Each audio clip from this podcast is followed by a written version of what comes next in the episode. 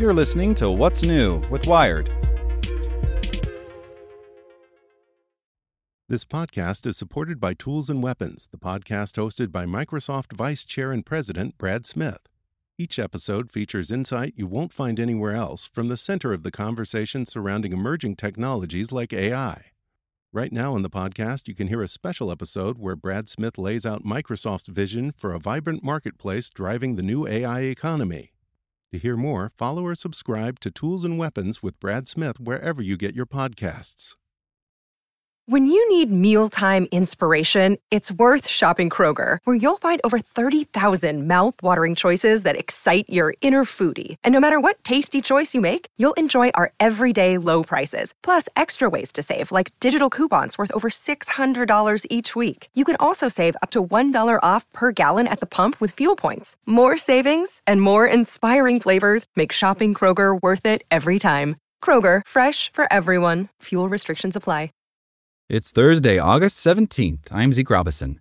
Today, how a firefly course is saving Japan's favorite glowing insect. The fireflies of Moriyama City have long been prized and hunted for their yellow green glow. To bring populations back up, amateur conservationists are hitting the books. Make sure to listen to the end to find out what other Wired podcasts you can check out today. At the third meeting of the Moriyama City Firefly Forest Museum's eight week Firefly course, a conservation training program for adults, egg collection begins. Each female Genji firefly, Nipponoluciola cruciata, can lay up to 500 of the caviar like orbs, carefully depositing them across the mossy banks of rivers and streams in blankets of pale yellow. In the wild, only a tiny fraction of the eggs survive. River pollution, flood prevention measures, overfishing, and excess urban light devastated the insect's population in the 20th century.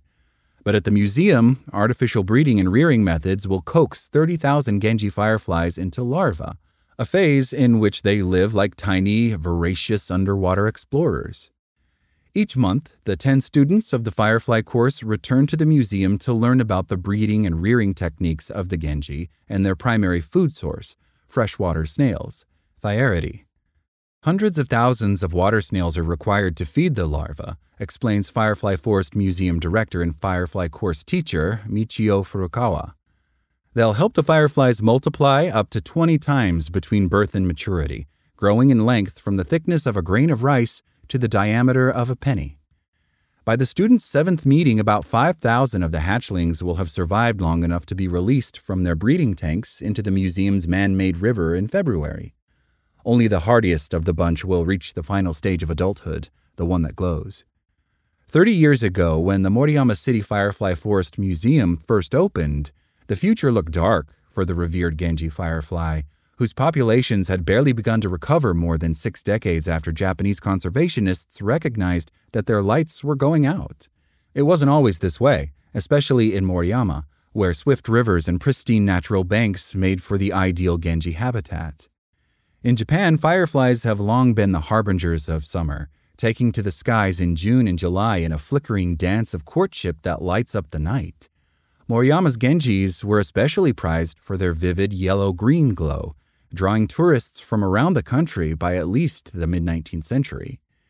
But eventually, intrepid entrepreneurs realized that they could make money by capturing and shipping the tiny insects from Moriyama to population centers like Osaka, Kyoto, and Tokyo than they could by waiting for urbanites to come to them.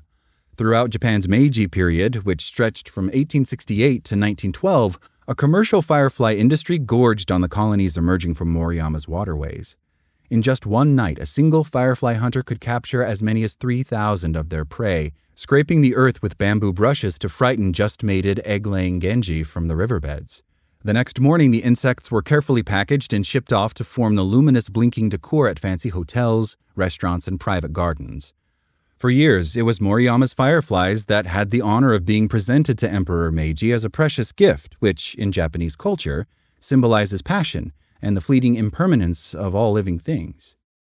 Harvesting fireflies was a big business, says Tufts University biologist and firefly researcher Sarah Lewis, author of Silent Sparks The Wondrous World of Fireflies.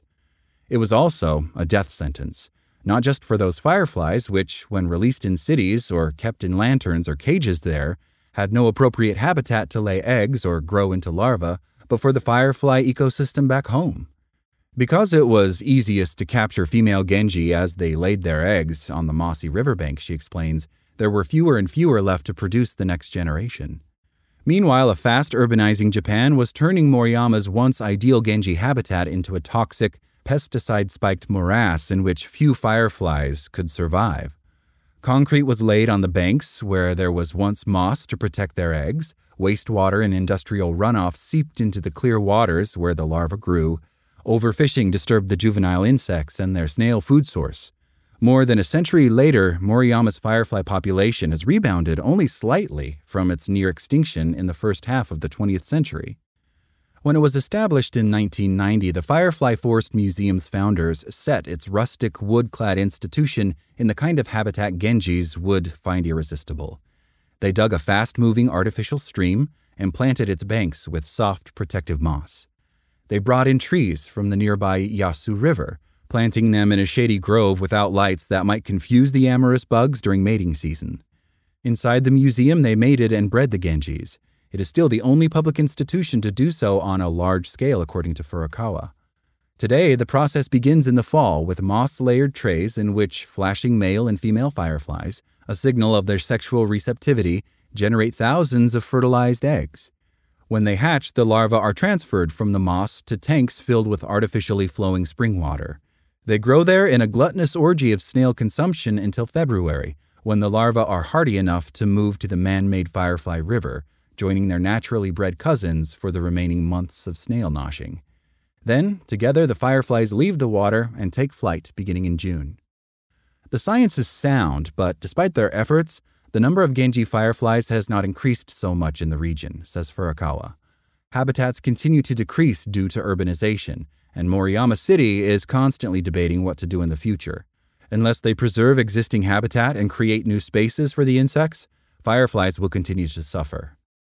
No matter how many fireflies the museum and its acolytes are able to produce in the artificial firefly forest, those that survive into the next generation have no need to move beyond the optimized habitat into dirtier, more urbanized natural environments. That's a major problem for actually restoring their populations. Sometimes people try to increase only the fireflies and forget to conserve the whole habitat, says Yuichi Oba, an environmental biologist who studies fireflies at Chubu University in Kasugai, Japan. They can release the cultured larva to the river, but if the river is still dirty, of course the larva cannot survive. That's where the museum's educational objectives come in. Throughout the year, Furukawa lectures on the revered insect's history and ecology in elementary and high schools.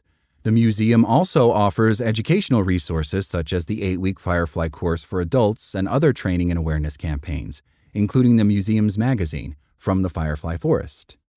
Though they've been slow to pan out, similar efforts are happening elsewhere. The Okazaki City Firefly School, in addition to educating local children and families, organizes community cleanup efforts in and around the Otagawa River. These efforts may make a difference in the long run, explains Daiichiro Kato, a firefly researcher at Kagoshima University in Kagoshima, Japan.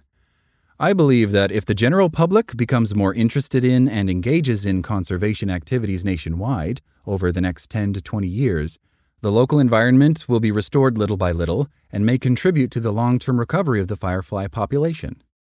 But for Genji firefly populations to have a chance of returning to their pre industrial numbers, it is important to act now. Kato warns we are running out of time to provide the necessary environmental education to save Japan's beloved glowing insect. Make sure to check out our other Wired podcasts. Today in Wired Science How to Help and Donate to Wildfire Victims in Hawaii. Checking in on Wired Business, YouTube Music adds a TikTok like video feed to attract Gen Z.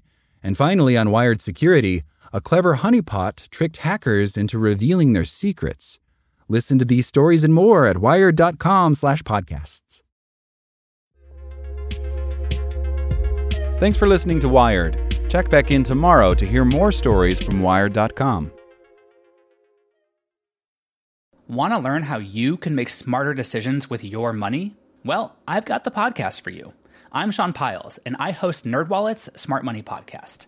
Our show features our team of nerds, personal finance experts in credit cards, banking, investing, and more. And they'll help you make the most of your money while cutting through the clutter and misinformation in today's world of personal finance you'll get clarity on strategies to help you build your wealth, invest wisely, shop for financial products, and plan for major life events. Listen to NerdWallet's Smart Money Podcast wherever you get your podcasts.